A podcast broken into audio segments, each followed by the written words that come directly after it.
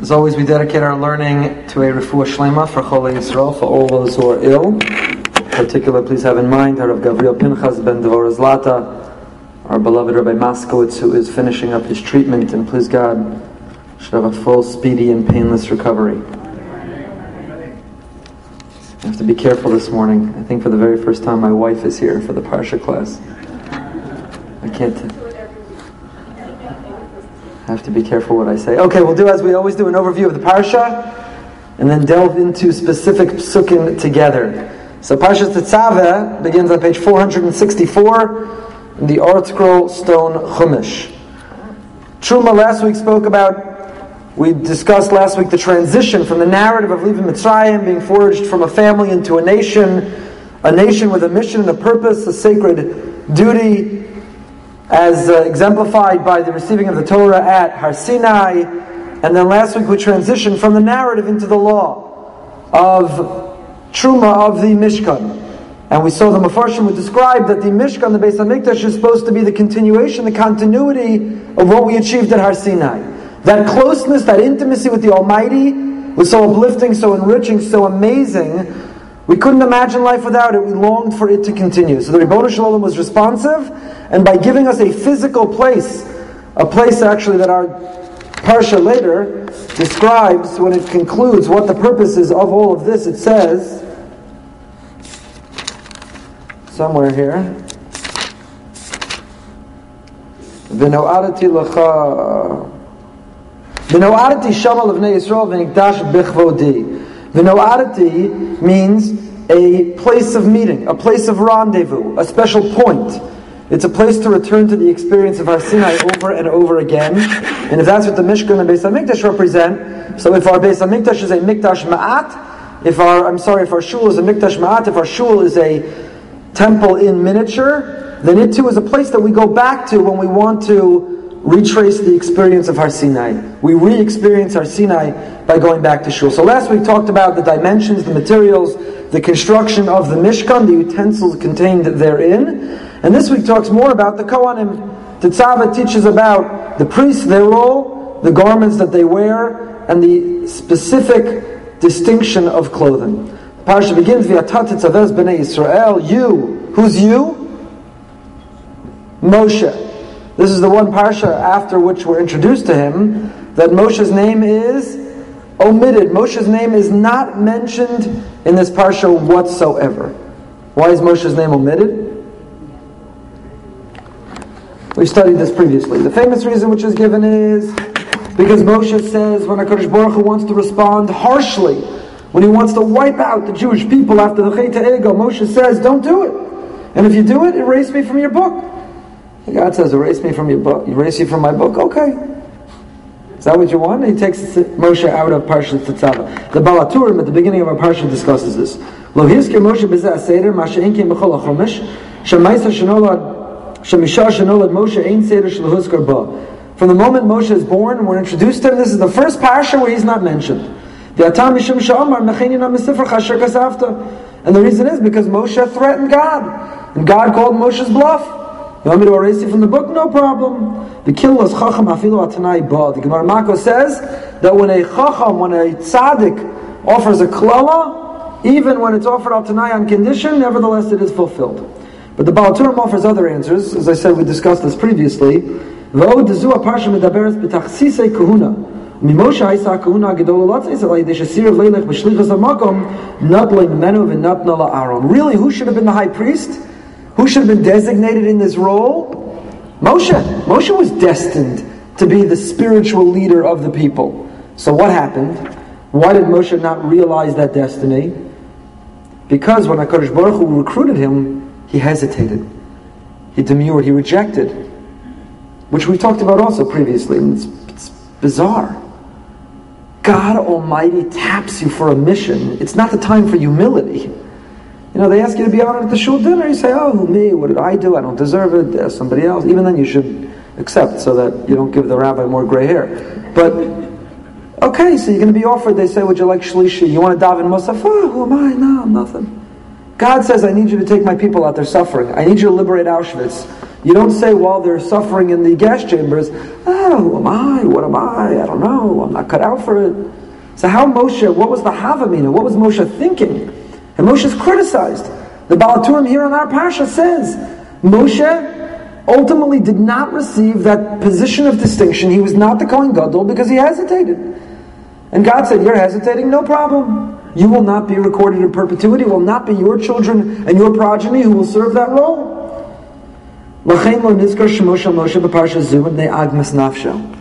So this parsha, which delineates the distinction of the Kohanim, the special and unique role they play, the clothing that elevates them, Moshe's name is not mentioned. But why? The two key words in this Baal HaTurim that are so beautiful, the sensitive words are Mipnei Agmas Nafsho.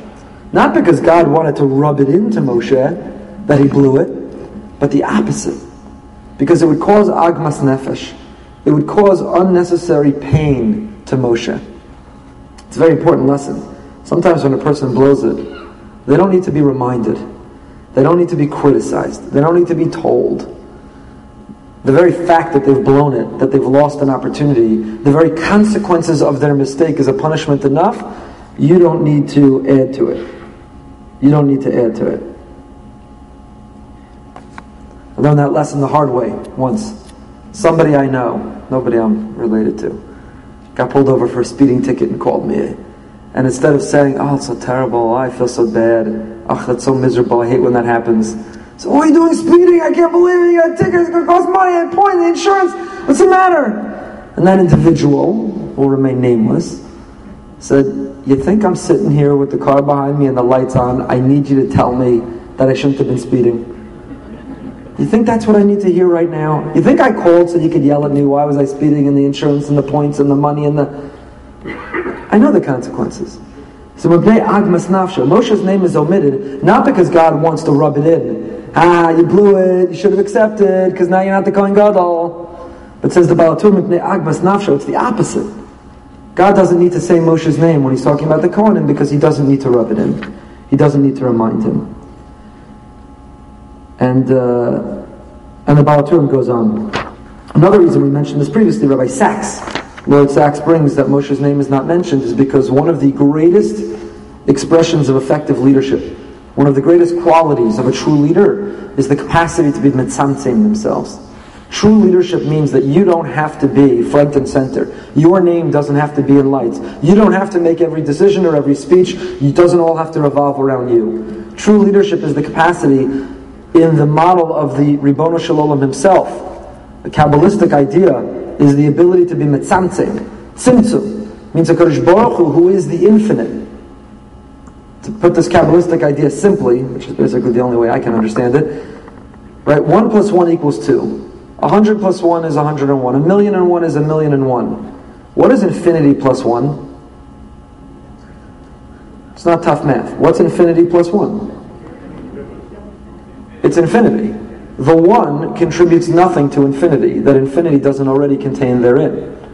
Infinity 1, a million, a trillion doesn't add to infinity. So how does the infinite make room for something else? How do we, how do any of our lives matter if there is an infinite being who is already taking up all the world? How do our lives matter? How do our lives mean anything?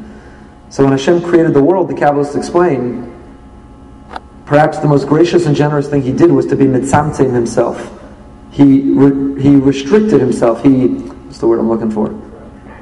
It's more, he contracted himself. Thank you uh, our gate Kabbalist in the back. He contracted himself. By contracting, he made room for others. And leadership follows to be mitzamzim. So Lord Sacks says Moshe's name is not mentioned when we're talking about the Kohanim, perhaps because it's the Kohanim's time. It's their role. It's their leadership. And Moshe doesn't have to take up all the space. He doesn't have to take all the air out of the room. He's able to retreat and he's able to retract and contract and make room for others. Okay, that's all the beginning of the parsha. That's not what I want to study. V'ata tetzav is b'nei Yisrael. So you, that was all because we asked who's you. You is Moshe, but Moshe's name is not mentioned.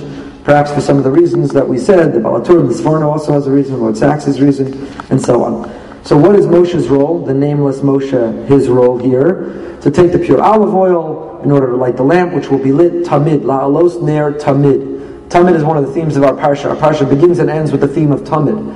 It begins with having the menorah lit Tamid, which does not mean constantly, because the menorah was not lit 24 hours a day. The menorah burned out. And in the end of the parsha, where we have the korban tamid, the sacrifice which was offered, which also was not tamid. The korban tamid was offered in the morning and in the afternoon, but was not offered continuously throughout the day. So what does the word tamid mean? By Flug spoke brilliantly recently at his son's bar mitzvah about the difference between continuously and and constantly. Thank you for those who were at the simcha. Continuously and constantly. Tamid can mean either and can mean both, and the truth is the overlap between between the two. So where does this take place? In the Oamoid, Mechutz Parochas, and so on. But now the, the essence, the central part of our parsha are the Kohanim and the different garments that they wear. That's what we're going to look at in a moment. The eight garments of the daily Kohen, the four garments of the high priest on Yom Kippur, the golden garments the Kohen wears regularly, the white garments that the high priest wears specifically on Yom Kippur during the uh, service, these garments and their roles and the uh, the atonement that each and every one of them achieve, the Torah goes through each of them, each of them uh, at length. We then have the inaugural ritual, which was when uh, Moshe is able to sanctify the uh, priest, the Mishkan, and so on through the act of sacrifices. Before the opening day at the Mishkan, before Aaron really begins his service, Moshe serves. A very fascinating thing. Moshe, who's denied playing the role of Kohen Gadol on a regular basis, gets one opportunity. Before the curtain goes up, in the rehearsals, Moshe has a seven day rehearsal where they go through a dry run of how the Mishkan will, how the Mishkan will function, and it's Moshe who gets that opportunity to do it. And then, as I said, the parsha ends with the Korban Tamid,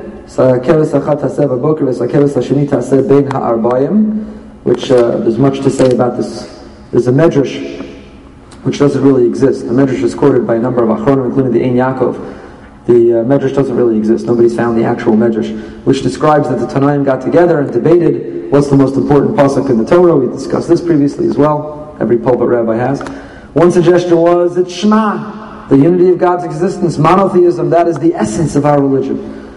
Another suggested that it's not Shema. You have to love your neighbor at yourself. Interpersonal relationships loving God's other children. That's the essence of our religion. And the third said, no, it's it's that the first sheep you bring in the morning and the second sheep you offer in the afternoon, you never miss a day. They had a convention, they all gathered, they took a vote, which pasuk won according to the legendary Midrash. Keves Echad. Keves Echad. Come on. Shema. That's every Jewish child has heard of. It's like. What does that do for you? Bring a sheep in the morning, bring a sheep in the afternoon, are you kidding? So, all the Mefarshim explain, it's the notion of consistency. It's the essence of who we are. It's the essence of who we are. The Korban Tamid was offered in the Beis HaMikdash every day, including Shabbos, when the offering required one to supersede the laws of Shabbos. Every day. Shabbos, Yom Tif, Yom Kippur. Never missed a day. Rain, sleet, snow, whatever was going on, the korban tamid was tamid. Never missed a day. It's the idea of consistency. And the idea of consistency makes a lot of sense if you believe that our relationship with the Ribono Shel Olam is a relationship. It's like marriage. You don't take a vacation from marriage because you happen to be on vacation. The rules of your marriage are not different because you happen to be away from your spouse. There's never a day off from marriage. There's never a day off from honesty. There's never a day off from integrity. There's never a day off from davening or tefillin. There's never a day off from the life that lifestyle that we've accepted or that Torah demands of us. Because if we're in a relationship with Hashem, the obligations to that relationship are not temporary. They're not, they're not suspended. You don't take a vacation. They're never on break. Just like in marriage, or just like a parent can't say to children, you can't bother me today when you're crisis because I'm on vacation from you.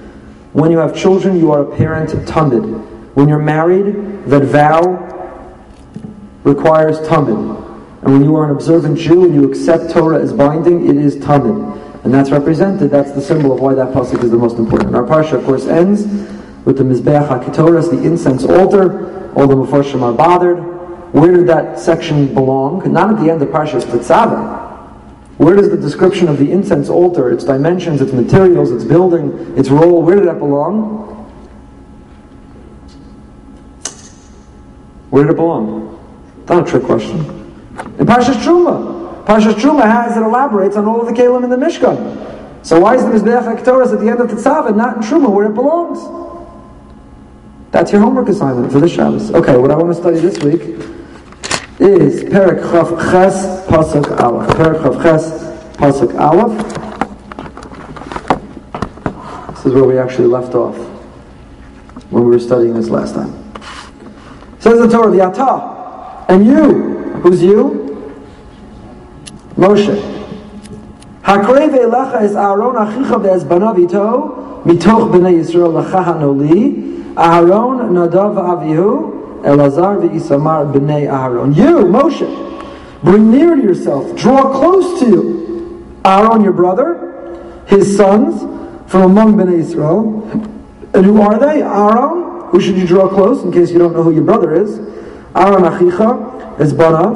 Aaron, repeated, Nadav Avihu Elazar v'Yisamar b'nei Aaron. Aaron has four sons. When is this description? When is this commandment? Says Rashi, La'achar shetigamer malachas hamishkan. After you're done building the Mishkan, when the Mishkan is constructed, when Parshas Truma is complete, it's time for Parshas Tetzaveh. Draw your brother and his children close to you. Draw them close. Look at the Baal HaTurim. V'yatah hakrei v'elachas Aaron achicha. Baal HaTurim was bothered by our question. Gimel Pa'amim Aaron Bapasuk. Why is Aaron's name mentioned three times? I don't know who he is.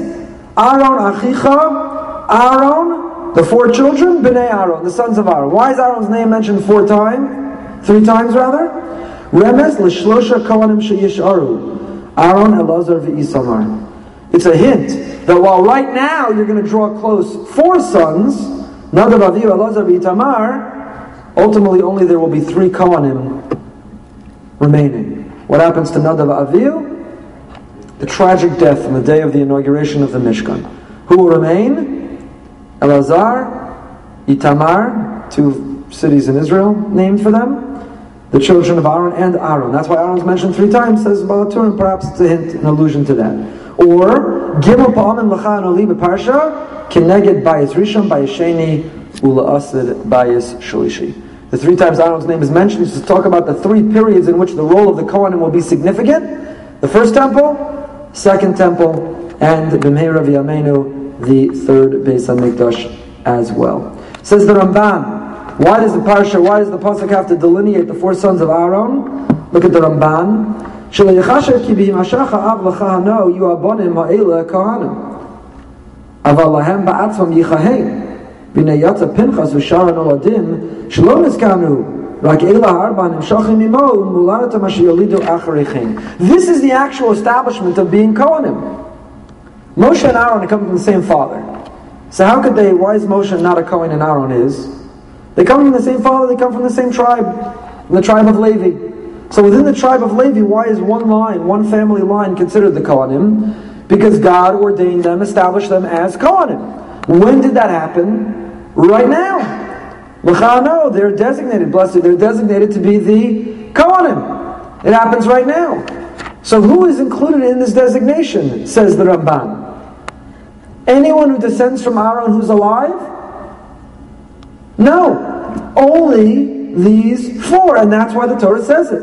Nadav, Avihu, Elazar, V'isamar, B'nai Aaron. You, Aaron, and your four immediate sons, you are transformed, you are immediately ordained to be Kohanim.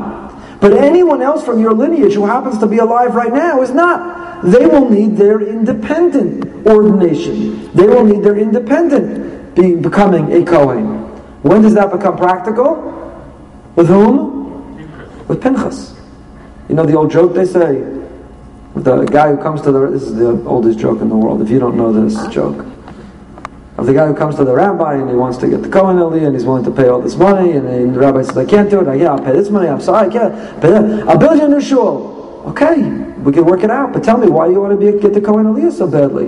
Because my father was a Kohen, my grandfather was a Kohen, my great grandfather. Ah, okay, fine. The classic joke.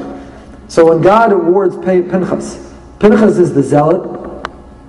Pinchas acts with zealousness and kills those who are desecrating Hashem's name. And what's his reward? Bris Shalom, but he becomes a Kohen. And of course, everyone looks at that parsha and says, huh? That's his reward. He becomes a Kohen. Pinchas ben Elazar ben Aaron a Kohen. Isn't Pinchas a Kohen because his father's a Kohen? His grandfather's a Kohen? That's his reward? That's what he negotiates with the Almighty? Shem says, look, I'm pretty impressed. Everybody else did nothing. They stood still. They were indifferent and apathetic, and you stepped in. What do you want? Well, I want to be a Kohen because my father's a Kohen, my grandfather's a Kohen. That's his gift, that's his reward. So the Ramban here is explaining what happens later. The reason Pinchas needs to be rewarded independently with being a Kohen is because he was not included in the Bris Kahuna right now. Only Aaron and his four sons, and those who would be born to them. But those who were already alive and not included with them need to independently become Kohanim. That's what the Ramban is explaining here. Okay. Let's look at the Kliyakar. Why do they become Kohen? What is the process through which they are distinguished? By Moshe drawing them close. Why does Moshe draw them close? You draw close to you, draw near to you your brother and his children, li, in order to become Kohanim to me. The process, the ritual, the ceremony in which they will become distinguished as Kohanim is Moshe drawing them close. Why? Says the Kliyakar. Hosif kan loshem v'yata lo malacha. Shemitzad meisa ha'egam nisrachek Aaron k'mo shenifsalu b'chore Yisrael. Is Aaron deserving of this position of distinction? Yeah, Moshe blew it. When God recruited Moshe to be the leader, to take the people out, Moshe hesitated, he blew it. Did Aaron have his bad moment of judgment?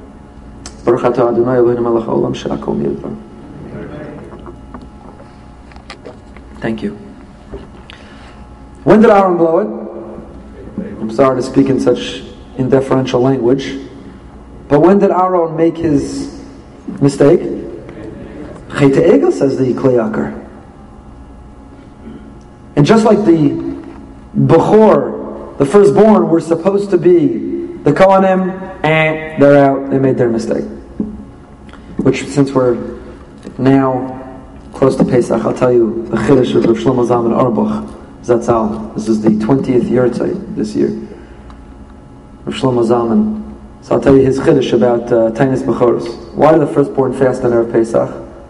We usually think because they were spared death in the last and most punitive plague. But if that's the case, asks Rav Shlomo Zalman Auerbach, then women should fast too. Firstborn girls were also, according to at least one position, included in the plague. So why did firstborn females not fast? And he has a whole list of questions he asks about why fast and why are you fasting specifically then, and all kinds of questions. So he actually comes up with this big chiddush of Shlomo Zalman Zatzal, and he says the real reason the firstborn, the Bechor, fast on Erev Pesach, which by the way is not even mentioned in the Gemara, it's a later concept, the real reason the firstborn fast is because what role were the firstborn supposed to play?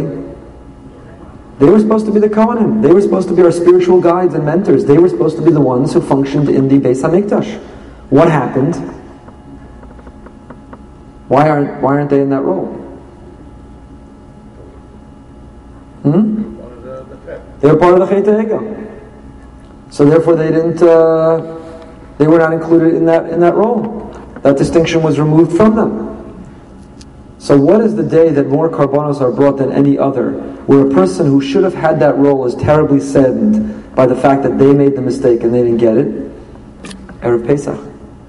Erev Pesach is when the korban Pesach is offered. For all of Klal Yisrael, they come chabura after chabura, group after group, to the Beis Hamikdash with their animal. And the Kohanim are working overtime. So it says Rav Shlomo Zalman, the reason they fast is as a form of tshuva, of atonement, of regret, of remorse. How could they have made that mistake? So the Kliyakar says, first of all, Bechorei Yisrael. The Bechorei Yisrael meant blew it. And Aaron blew it. Moshe blew it. So how did Aaron end up with it? Moshe kirva betfilosa k'moshe nemar v'yaron hisanaf Hashem ma'ud lahashmido v'espala gam ba'ar aharon ba'esahi. In Sefer Dvarim Parak Tes, Moshe recounts history, and in the context of recounting history, Moshe says, God got angry at Aaron, and I davened on his behalf. Aaron, although with noble intent, made a miscalculation when the episode of the ego, which we'll study next week, occurred. What is Purim? On Wednesday? Thursday. So we'll study next. What's, when's this class? T- Tuesday? Oh, no, we won't. I'm away. I'm at AIPAC. Okay, you'll study on your own next week. So uh, Aaron miscalculated. He miscalculated, although with noble intentions. And the only way he was able to survive is because Moshe davened sincerely on his behalf. Then in Tfilah Zusha, Tola Moshe Ba'atzmo, Lemar Halo Achvi B'Sarihu, Vishmarto Ki'ilu Ne'echal Chatzi B'Sari, Kederach Shizbal Alam Miriam. Moshe appeals to Hashem and says, Aaron is my flesh, Aaron is my brother. If you take him away, it's as if you've taken half of me. Nimta Shvavur Shekiva Moshe Love, Al Kei Nivchar B'Schus Moshe. אף על פי שגם הוא היה בסוף בני ישראל, עובדי העגל. מכל מקום קרבה מתוך בני ישראל, עובדים, והכל בעבורך לקח נאמר, ואתה הקרב אליך es Aaron מתוך בני ישראל. Beautiful kliyakar. Why is Moshe the one who's credited with distinguishing, with elevated Aaron? Because Aaron really didn't deserve it either. He should have had the same fate of Moshe, who blew it, and the Bechor Yisrael, who blew it. How did Aaron emerge? Because Hakrev Elecha. Because Moshe drew him near? Because Moshe davened with all of his being on his behalf. And Moshe put Aaron before himself and he said to God, If you do something to my brother, it's as if you're taking half of me. Kliyakar offers a second suggestion. Davar Acher. Lekach nemer mitoch b'nei Yisrael. לפי שאין הנבואה שורה על נביאי ישראל, כי אם בזכוס ישראל, כמו שפירש רש"י, פרשת דברם על פוסק וידבר השם אליי. הוא בא לומר שאף על פי שהיה אהרון רואי להרחיקו מכל מקום, קירבו השם בעבור שני דברים. האחד בעבור משה, כי הוא אחיו וכבודו של אהרון וכבודו של משה, והשנייה הוא בזכוס בני ישראל, שהצריכים לכהן כזה עושה שלום. וכך נאמרו שניהם, ואתה הקרב אליך מתוך בני ישראל. Notice the Kliyakar, you have a dual, two things taking place. Moshe is drawing him near, and it's from, he is emerging from the midst of the Jewish people. Why the double language, says the Kliyakar? Because Aaron's distinction results from both. Moshe draws him close. Moshe is the selfless leader who puts his brother's fate before his own. But also, Aaron emerges this leader not because of him, but because the people need him. And the Kliyaka here offers an incredible lesson to leaders. Never think it's about you. Never think it's to your credit, or it's in your merit, or it's about you. It's about the people you serve. You serve at the pleasure of the people. You serve in the merit of the people. You serve the needs of the people. So it's mitoch b'nei Yisrael. Aaron, if you're going to have this position of distinction, lachahan oli, don't think, which we know Aaron never did because of his humility, but any leader, don't think that you have risen to this position because of you. You have risen to this position because the people whom you serve who need you. The Ohr HaChaim also has something to say here. Tam omro viata. The parsha already began viata tetzaveh. So why is it repeating it a second time? Viata hakrev lacha. We already know Hashem is in the midst of talking to Moshe. So why does it have to be repeated? Viata. Says the Ohr HaChaim, Tam Omer Viata, Gam Amar Lashon Akrava, Gam Amar Tevas Elecha, Viata, Hakrev, Elecha. It's all extraneous. It could have just said Hakrev Elecha. Could have said Viata Hakrev Es Aaron. What's Viata Hakrev Elecha? Yizbor al derech ha'omram, ki ha'kahuna l'Moshe ha'isa elo tzad shemoyin aleches b'dvar Hashem, Achakama pa'onim chara Hashem bo. Ve'isiru migviras ha'kahuna. The Ohr HaChaim, like the Kliyakar says, Ribbon Shalom recruited Moshe numerous times, and Moshe hesitated. The אמר לו בשעס מייסה, ואתה פרש לא לצד שאני מצאבך לבד, אלא גם אתה says the Arachaims, you know why you're drawing Maron near? ואתה, because of you. It's kind of the opposite of the Balatura before, we said, מפני אגמס Hashem left Moshe's name out not to make him feel bad. Here the Ohr HaChaim is saying, Hashem wanted Moshe to feel bad. This could have been you. V'ata hakrei lecha. Hashem could have found another means to elevate Aaron, but he does it specifically through Moshe. Why? He wants Moshe to know and feel, this could have been you. V'ata hakrei lecha. You know why hakrei lecha? You know why you're giving it to Aaron? Because of v'ata. Because of you because you made a mistake, because of poor judgment, because of the consequences you're now suffering. Yes?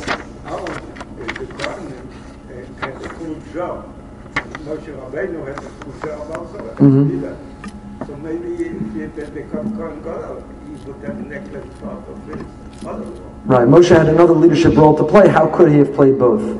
But maybe not only Moshe, maybe it's talking about his children. Moshe's children did not indeed become Kohanim they lost that position of distinction. So maybe not him specifically, but maybe it's his children. Okay, let's go. Pasuk base, because we have to do more than one pasuk today.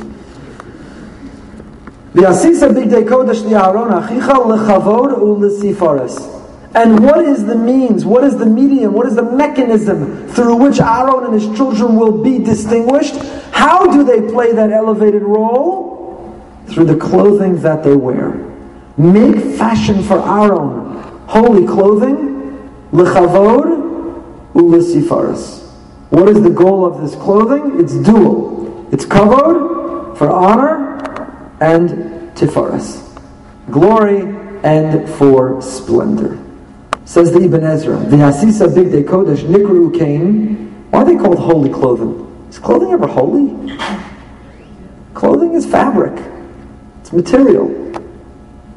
What's holy about fabric? Bigdei Kodesh, holy clothing. Bavur sheishrasu behem b'makom hakodesh, while derech v'likatris am b'bigdeihem, u'bigdei Aaron kulam hanizkarim. Because you're going to use them in a holy place, because they're going to serve a holy purpose, because they're going to transform you to a holy people, they themselves become holy. Says the Ibn Ezra, and what is their purpose? It's dual.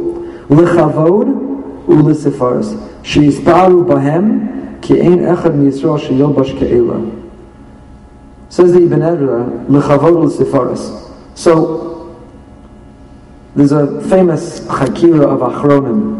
If you learn Kachim and you learn about the details of the Bigdei Kahuna. Is the Bigdei Kahuna a din in the Kohanim or is it a din in Korbanos? Is it that you're nishken kain if you're not wearing Bigdei Kahuna? Which the Gemara Menachos says explicitly, Zvachim rather, says explicitly, that a Kohen without Bigdei Kahuna is a Zar.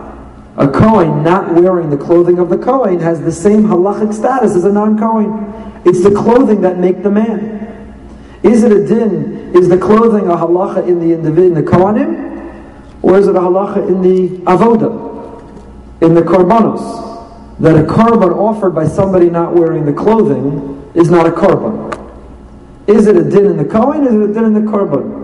Is it a din in the avodah? So here the Ibn Ezra says, what's the purpose of the Bigdei Kahuna? These clothing provide glory and honor and splendor for whom? The Kohanim. This is the uniform of the Kohen. Nobody else wears clothing like it. The Sforno disagrees. Says the Sforno, for whom is it? Lechavod it brings glory and honor to the Almighty. That this is what you wear, that you get dressed up, that there is clothing that is unique for when you are serving Him. So a fundamental machlokas Ibn Ezra and Sforno is it parallels this Chakira. Is the Bigdei Kahuna did in the Kohen? Is the Bigdei Kahuna bring honor to the Kohen? Does it bring honor to Kosh Baruch Hu? Sforno actually, to be fair, says both. Says the kavod is to Hashem, and the tifares she Kohen mora nora akos virav shehem talmidav achakukim aliba uksefav. So the Sforno kind of sees it as both. The Rambam, the Rambam counts the halacha to wear bigdei kahuna as one of taryag mitzvahs. The Rambam counts the halacha as one of the mitzvos asay, not for us, for Kohen, in the context of the avoda. The Ramban in the Sefer HaMitzvahs jumps on the Rambam and says, what do you mean? You can't count as a mitzvah something that's only a hechsher mitzvah. You only wear clothing in order to enable you to bring the karbanos. It's not a mitzvah unto itself, it's a means towards an end. So the Ramban asks on the Rambam, how does the Rambam count Bigdei Kehuna as a mitzvah? So again, that's what many answer. It depends how you see the role of the Kohen, of the Bigdei Kehuna. Are the clothing a means towards an end, it's about the korban? Or is the end the clothing itself? The individual himself is uplifted, is transformed. It's a din in the Kohen. L'chavod u'l'sifaris. How does it work that way? How does it elevate the Kohen? How does clothing elevate the Kohen? says the Ramban, שיהיה נכבדים ומפוארים, כמו שאומר הכוסף, כחוסן יכהן פאר. לבושי מלכוס הם, כדמוסם ילבשו בזמן התורה. The Ramban says, you know, these peculiar bigdei kahuna we're about to read about, from the eel, the ephod, and the choshen, the tzitz, and so on. They're not arbitrary or random, but they actually parallel the clothing that kings, that royalty wore at that time. So why is the Kohen wearing specifically this clothing? Because the Kohen is our royalty. We are a Mamlechas Kohen and V'goy Kadosh. The Kohen is our royalty. And therefore they dress like royalty. So that we give them the respect, they have their own self-respect, and it elevates their entire position. They look like and they dress like royalty. And the Ramban goes through each of the each of the Bigdei Kehuna and how it reflects the clothing, the transformation, transformational clothing of royalty. You know, next week, uh, this week is Zayin Adar, Thursday. Zayin Adar always falls Parshas Tetzaveh. It's not a coincidence. What is Zayin Adar? It's Moshe Rabbeinu's birthday, Moshe Rabbeinu's Yurtzeit. It's the day that's been designated as the day to honor the members of the Chevra Kadisha. Every Chevra Kadisha has a Zayin Adar dinner. Why is Zayin Adar designated as the day to honor the Chevra Kadisha, who do the sacred work of Taharas and dressing in Tachrichin and Kvura and Shiva homes and so on? So many suggest that Moshe Rabbeinu, who did the Tahara on Moshe? Who buried Moshe? It's one of the saddest psukim. You get to the end of Dvarim and you read about how Moshe walks away by himself. Picture the funeral of Rav Ovadia Yosef Zatzal recently. Almost a million Jews, um, unfathomable numbers. Picture Levaya 20 years ago, Shlomo Zalman Auerbach, Levaya of Rabbi Soloveitchik. Enormous myriads of Jews. Moshe Rabbeinu, the greatest Jew of all time. How many attended his funeral? How many gave eulogies at his funeral? How many said shit? Gornished. Or not gornished, the opposite of gornished. The most important. His Levaya was attended by one, the one and only one, the Ribbon Shalom. So some say because the Ribbon Shalom himself took care, of the Tahara and the Kvura of Moshe, that is a day the Chevra Kadisha was given off. Hashem did the sacred duty of the Chevra. So that's the day that we honor the Chevra Kadisha. If you've ever done a Tahara, I describe Tahara as one of the most spiritual activities you can do. You have to be spiritually attuned. You have to have a spiritual antenna. There are people who do tahara who are just very functional people. Got my checklist and I got to dress in this way and wash in this order and tie the bows in this way and do everything this way. And they're just very, you know, robotic and checklist and so on, mechanical. But if you have some spirituality to that experience, it's an incredible, incredible experience. Everything we do in that room Everything we do in that room speaks to the idea that the neshama of the individual is present. You know, there are Gemaras that say that when the neshama is extracted from the body, the neshama goes through immense pain. The neshama identified with that body all of its life. All of its life. The neshama saw that, what they saw in the mirror as them. Who am I? The person in pictures, the person I see in the mirror. So we pamper ourselves, and we dress ourselves, and we're vain about ourselves, we care about how we look, because that's us. We can't relate to ourselves independent of our body. And Chazal teach us that to the extent that we identify with our body, when the neshama is extracted from the body, the neshama is in pain. And to the extent that we don't identify with the body, but we know all along that the body is an illusion, that the real us is the neshama, when the neshama is extracted from the body, it's described by the Kabbalists as getting undressed. You know, when you shed your clothing, when you get undressed at night, you cry, oh, my precious clothing, that's who I am, I can't believe it's being taken off of me. No, you take off your clothing, you're so happy for me. It's like the greatest thing to take this uh, noose off from around my neck. I once talked to a doctor who wears scrubs every day. He said to me, the only downside of wearing scrubs is that there's never anything more comfortable to change into when you get home from work. But assuming you're not a doctor wearing scrubs, so you can't wait to get undressed. When you get undressed, you don't feel like it's painful. That's who you are. You're stripping your identity. You feel like I'm getting undressed as an extraneous to who I am. Who I am has nothing to do with that clothing I wear. So the tzaddik, the righteous, when their neshama is extracted from the body, not only is it not painful, but it's described as a neshika. Yitzias neshama is described as neshika, as a kiss. It is pleasurable. It is a moment of ecstasy. The body is finally, the neshama is finally liberated from the, I get to take this tie off, the suit off. It's, not only is it not painful, it's ecstatic. So too the neshama of the righteous, it finally gets to unburden themselves from the burden and from the temptation and from the limitations of the body. So if we're anything short of a tzaddik, though, it's painful and it's confusing. And so what do we do for the neshama at that moment? We give the neshama all of the companionship and camaraderie and comfort that we can. And that's what tahara is all about. How do we comfort the neshama? By treating the body really, really well. By showing respect to the vessel that housed that neshama all those years. So one would actually think the opposite. You'd think that if the neshama is immortal and eternal, and the body is disposable, the body is going to return to offer the Afer. So why do we show the body any respect? Just get rid of it. But no, we show the body great respect in an effort to comfort the soul. So we wash the body carefully. We clean the fingernails. We clean the ears. We wash everything. We remove any extraneous tube or needle or line or catheter. We treat that body with such respect. We don't talk in the Tahara room about anything not having to do with the Tahara. Because this isn't, if you've ever been in a, a um, funeral home prep room, there's music playing, there's a TV on, they're busy making up their hair and putting on the nice clothing, and there's a Tahara room is silent. There's no talk other than about the neshama other than about the Tahara. There's a candle lit in the room to symbolize the Neshama.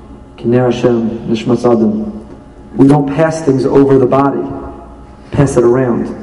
Because you would never, if the person were alive, you'd never pass something over them like they're an object. They're not an object. This body is not just an object. It's not a piece of furniture. You pass something over, you pass it around. All the rules of the Tahara room, all of them are designated to reinforce the idea that the neshama is there and we're comforting the neshama. Why am I bringing this up? Because what are the tachrichim? If you've ever had the merit of participating in a tahara, you know that when you dress the meis, you are essentially dressing them as a Kohen Gadol. The clothing of the tachrichim parallel the Kohen. And there's nothing in my entire life which has been more powerful than walking into a tahara room and undoing the sheet, and before you is a person who maybe has been in a freezer, I'm sorry if I'm being graphic, but who's been in a freezer for a few days, or maybe in front of you is a person who was in the hospital for weeks, who's soiled and who's blemished and who has all kinds of lines, who has hair is not kept. Maybe in front of you is a person who even died from an accident or some other means, and they're the process of tahara transforms them from that to by the time that you put the meis into the aron, in the coffin, you are looking at the high priest on the holiest day of the year.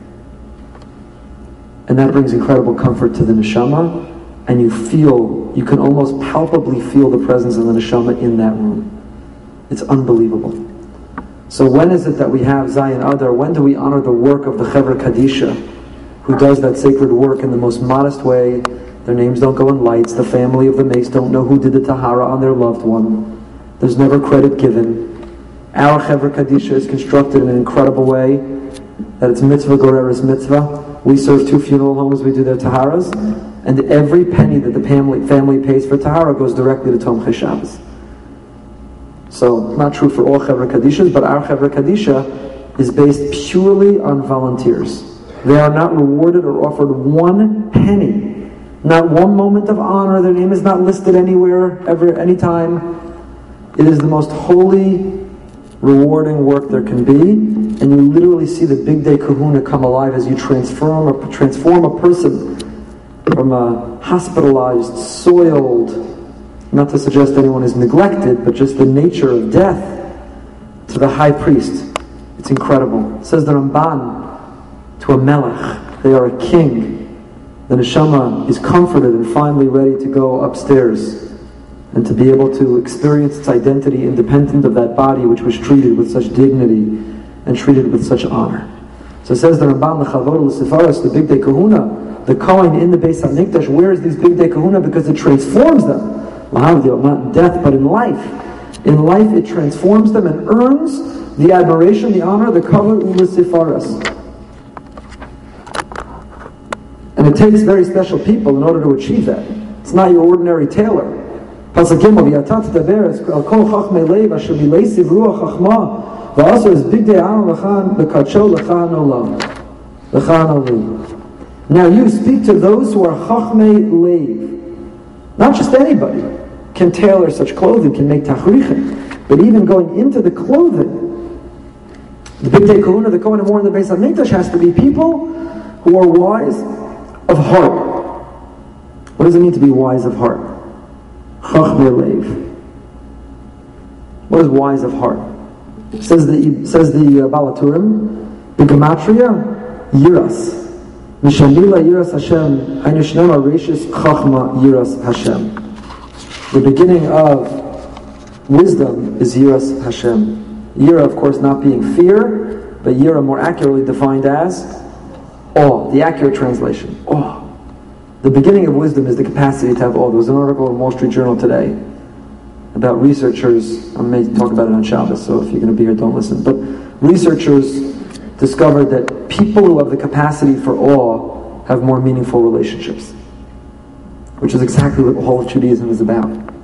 The humility and the capacity to learn and the ability to care, empathize, all comes from feeling awe, which is humility that there's something greater than yourself, that there's more to this world than you. That's what Yirah Shamayim, to live life with Yirah means to live life with the capacity for awe, to be in awe of the Almighty and the world He created, to be in awe of the people He created and what they're capable of doing. And only when you can feel awe can you connect.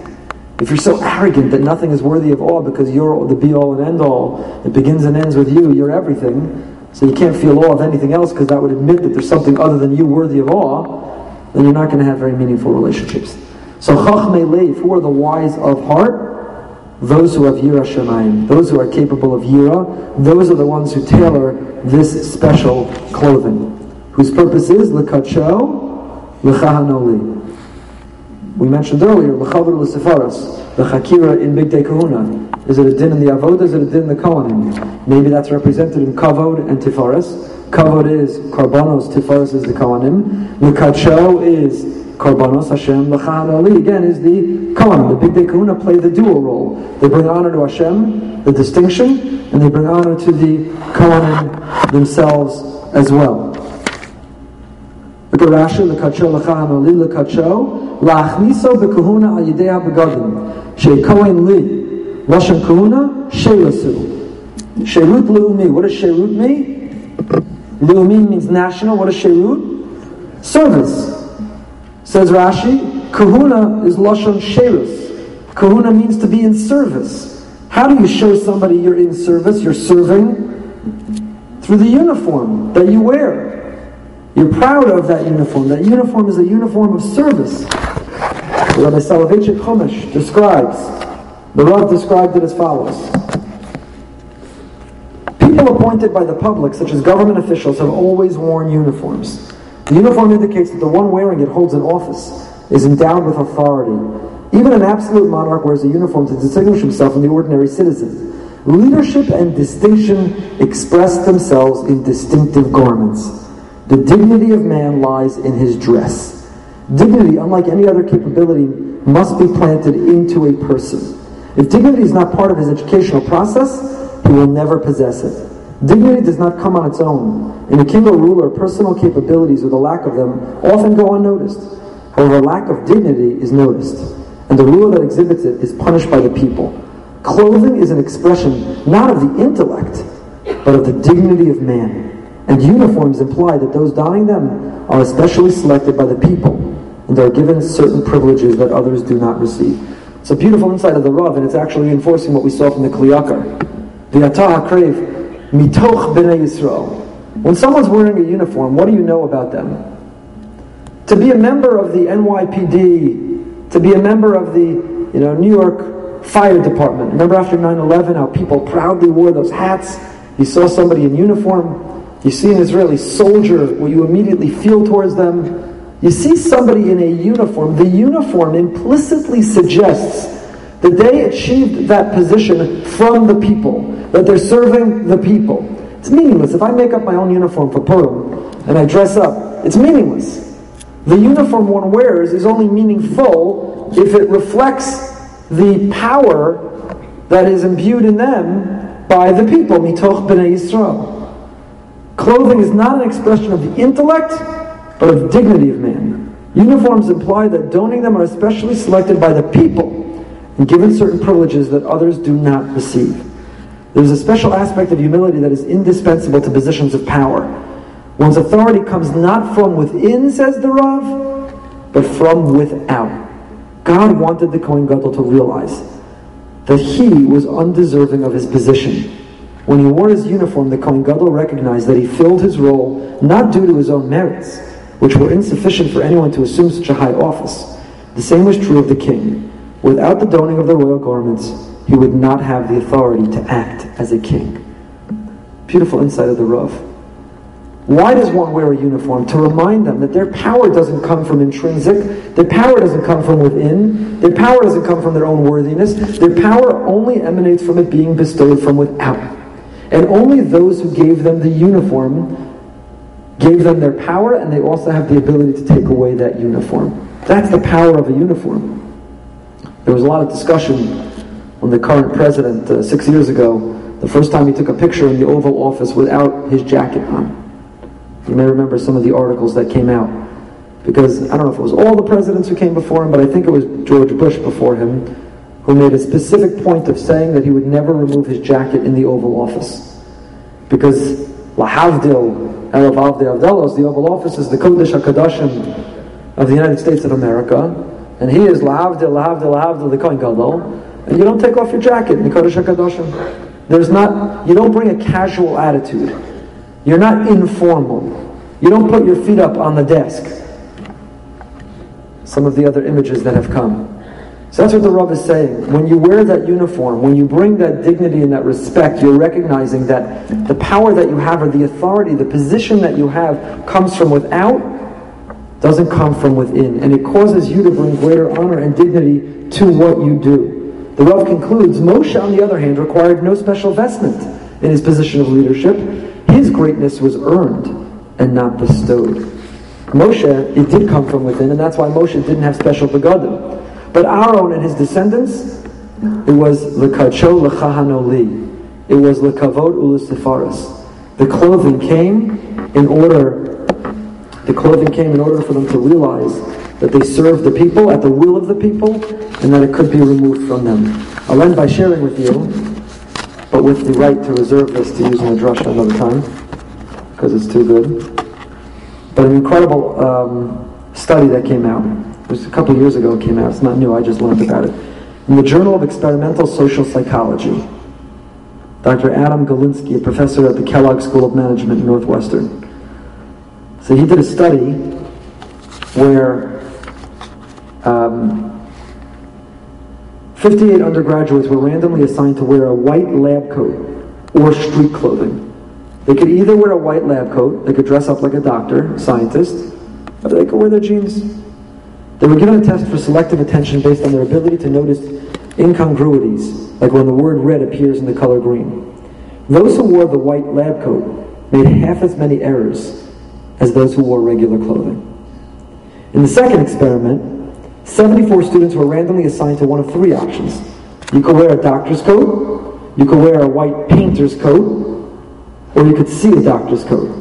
And they were given a test for sustained attention. They had to look at two similar pictures side by side and spot four minor differences. Those who wore the doctor's coat, which was identical to the painter's coat, both were white. You just took it from a pile that said a doctor's coat, or you took it from a pile that said a painter's coat. Those that wore what they thought was or identified as the doctor's coat found more differences. They had heightened attention. Those that wore the painter's coat or were primed with merely seeing the doctor's coat found fewer differences between the images. The third experiment and so on. Basically what it found was that what you wear has an impact on your cognitive abilities. Forget just your dignity and self-respect you are what you wear. Clothing makes the man or woman. If you're wearing that very same white coat, but you think it comes from a doctor, you come, you pay closer attention. And if you wear a white coat that you think comes from a painter, not that there's anything wrong with being a painter, you pay less attention. Our clothing has an enormous impact on who we are. And to be a Mamlechas Kohanim, if we are a nation of Kohanim, we are to the world what the Kohanim are to us, then we as Jews wear bigdei Kohanim then our begadim need to reflect the chavod ulutifaris on us. We have to be distinguished in our dress, just like the Kohanim had to be distinguished in their service. So there's a lot more to talk about. We are out of time. Wishing everyone a wonderful week and a very Freilich Purim. Uh, no class next week. I'll be away at AIPAC, and you should be too. So if you want to meet at AIPAC and study the Parsha, we can do that. But uh, otherwise, we're off next week, and we'll see you in two weeks.